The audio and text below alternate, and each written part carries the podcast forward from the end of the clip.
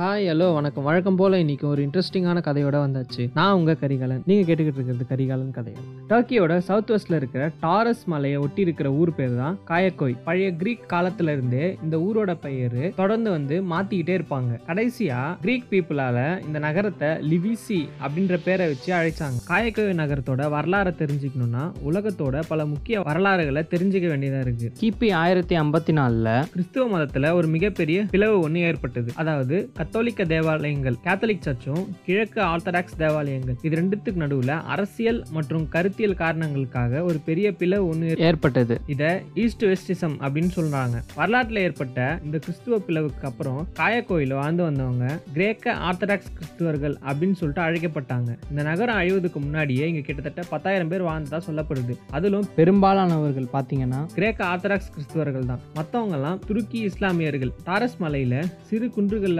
வாழ்ந்துட்டு வந்த கிரேக்க ஆர்த்தடாக்ஸ் கிறிஸ்துவர்கள் பல கலைகளில் தேர்ச்சி பெற்றதாகவும் குறிப்பா கைவினை பொருட்கள் செய்வதில் ரொம்ப கெட்டிக்காரங்களா இருந்ததாகவும் சொல்றாங்க. கீழே பள்ளத்தாக்கில் வாழ்ந்து வந்த துருக்கி இஸ்லாமியர்கள் விவசாயத்தை தான் வந்து பிரதான தொழிலாக கொண்டிருந்தாங்க. இந்த ரெண்டு மதத்தவர்களுமே ஒருத்தருக்கு ஒருத்தர் நட்போட சகோதரத்துவத்தோட ஒற்றுமையாக தான் வாழ்ந்துட்டு வந்தாங்க. இவங்களோட மகிழ்ச்சியை கலைச்சி போட்டது தான் முதலாம் உலகப் போர். பதிமூன்றாம் நூற்றாண்டுல இன்னைக்கு இருக்கிற துருக்கி எல்லாம் சேர்ந்து ஒட்டமன் சாம்ராஜ்யம் அப்படின்னு ஒரு சாம்ராஜ்யம் தோன்றுச்சு. துருக்கி தென்கிழக்கு ஐரோப்பியா மேற்கு ஆசியா வட ஆப்பிரிக்கா ஆகிய நிலப்பரப்புகளை உள்ளடக்கிய உலகத்தோட மிகப்பெரிய சாம்ராஜ்யமா ஒட்டமன் இருந்தது. இது இஸ்லாமிய அரசர்களால் ஆளப்பட்ட ஒரு சாம்ராஜ்யம். இருபதாம் நூற்றாண்டோட தொடக்கத்துல முதலாம் உலகப் போர் ஆரம்பிச்சது. ஒட்டமன் சாம்ராஜ்யத்துக்கு எதிராக பிரிட்டன் பிரான்ஸ் கிரீக் போன்ற நாடுகள்லாம் என்ன பண்ணுச்சுன்னா ஒன்னா சேர்ந்து போர் புரிஞ்சாங்க. முதலாம் உலகப் போர்ல இறுதியில ஒட்டமன் சாம்ராஜ்யம் தோத்து போயிருச்சு. ஆயிரத்தி தொள்ளாயிரத்தி இருபத்தி ரெண்டுல அங்க அரசாட்சி முடிவுக்கு வந்தது. முதலாம் உலகப் போரோட ஒரு பகுதியா ஆயிரத்தி தொள்ளாயிரத்தி பத்தொன்பதாம் ஆண்டு மே பதினைஞ்சாம் தேதி அனடோலியா அப்படின்ற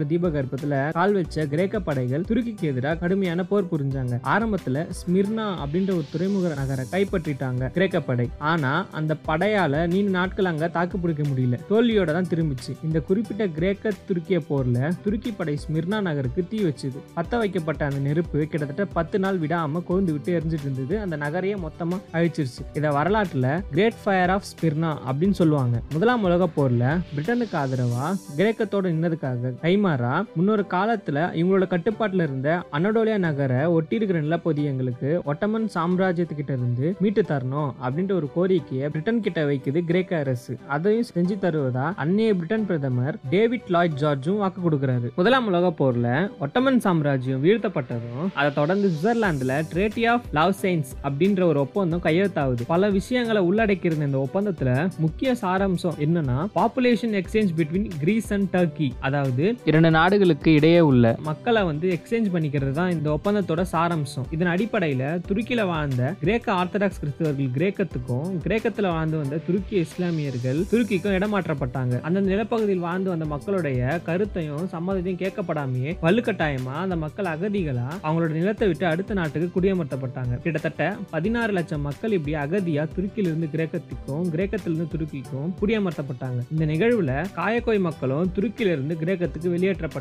ஆயிரத்தி தொள்ளாயிரத்தி இருபத்தி நாலுல பல நூற்றாண்டுகளா வாழ்ந்து வந்த நகரத்தை விட்டு ஒற்றுமையா சகோதரத்துவத்தோடு வாழ்ந்து வந்த நண்பர்களை விட்டு மெடிடேரியன் கடல்ல அகதிகளை கிரேக்கத்தை நோக்கி போனாங்க காயக்கோய் மக்கள். காயக்கோய் நகர்ல இருந்து கிறிஸ்தவ சகோதரர்களை வெளியேற்றப்பட்ட போதும் அங்க- அங்கிருந்து இஸ்லாமியர்களும் இடம்பெயர்ந்து போயிட்டாங்க. இதனால் நகரமே காலியாச்சு. மனிதர்களே இல்லாம வெறும் நகரமா மட்டும் இருந்த காயக்கோயில ஆயிரத்தி தொள்ளாயிரத்தி ஐம்பத்தி ஏழு அப்ப ஒரு மிகப்பெரிய பூகம்பம் ஒன்று நடந்தது. பல கட்டடங்களும் இடிந்து விழுந்துச்சு. பல நூற்றாண்டு கால வரலாறையும் கலாச்சாரத்தையும் கொண்ட அந்த நகரம் இன்னைக்கு மனிதர்களே இல்லாம சோகமா காட்சியளிக்குது அங்க வாழ்ந்த மக்கள் ஏதோ ஒரு தூர தேசத்துல வேற அருந்த அகதிகளா இன்னைக்கும் நின்றுட்டு தான் இருக்காங்க. நன்றி.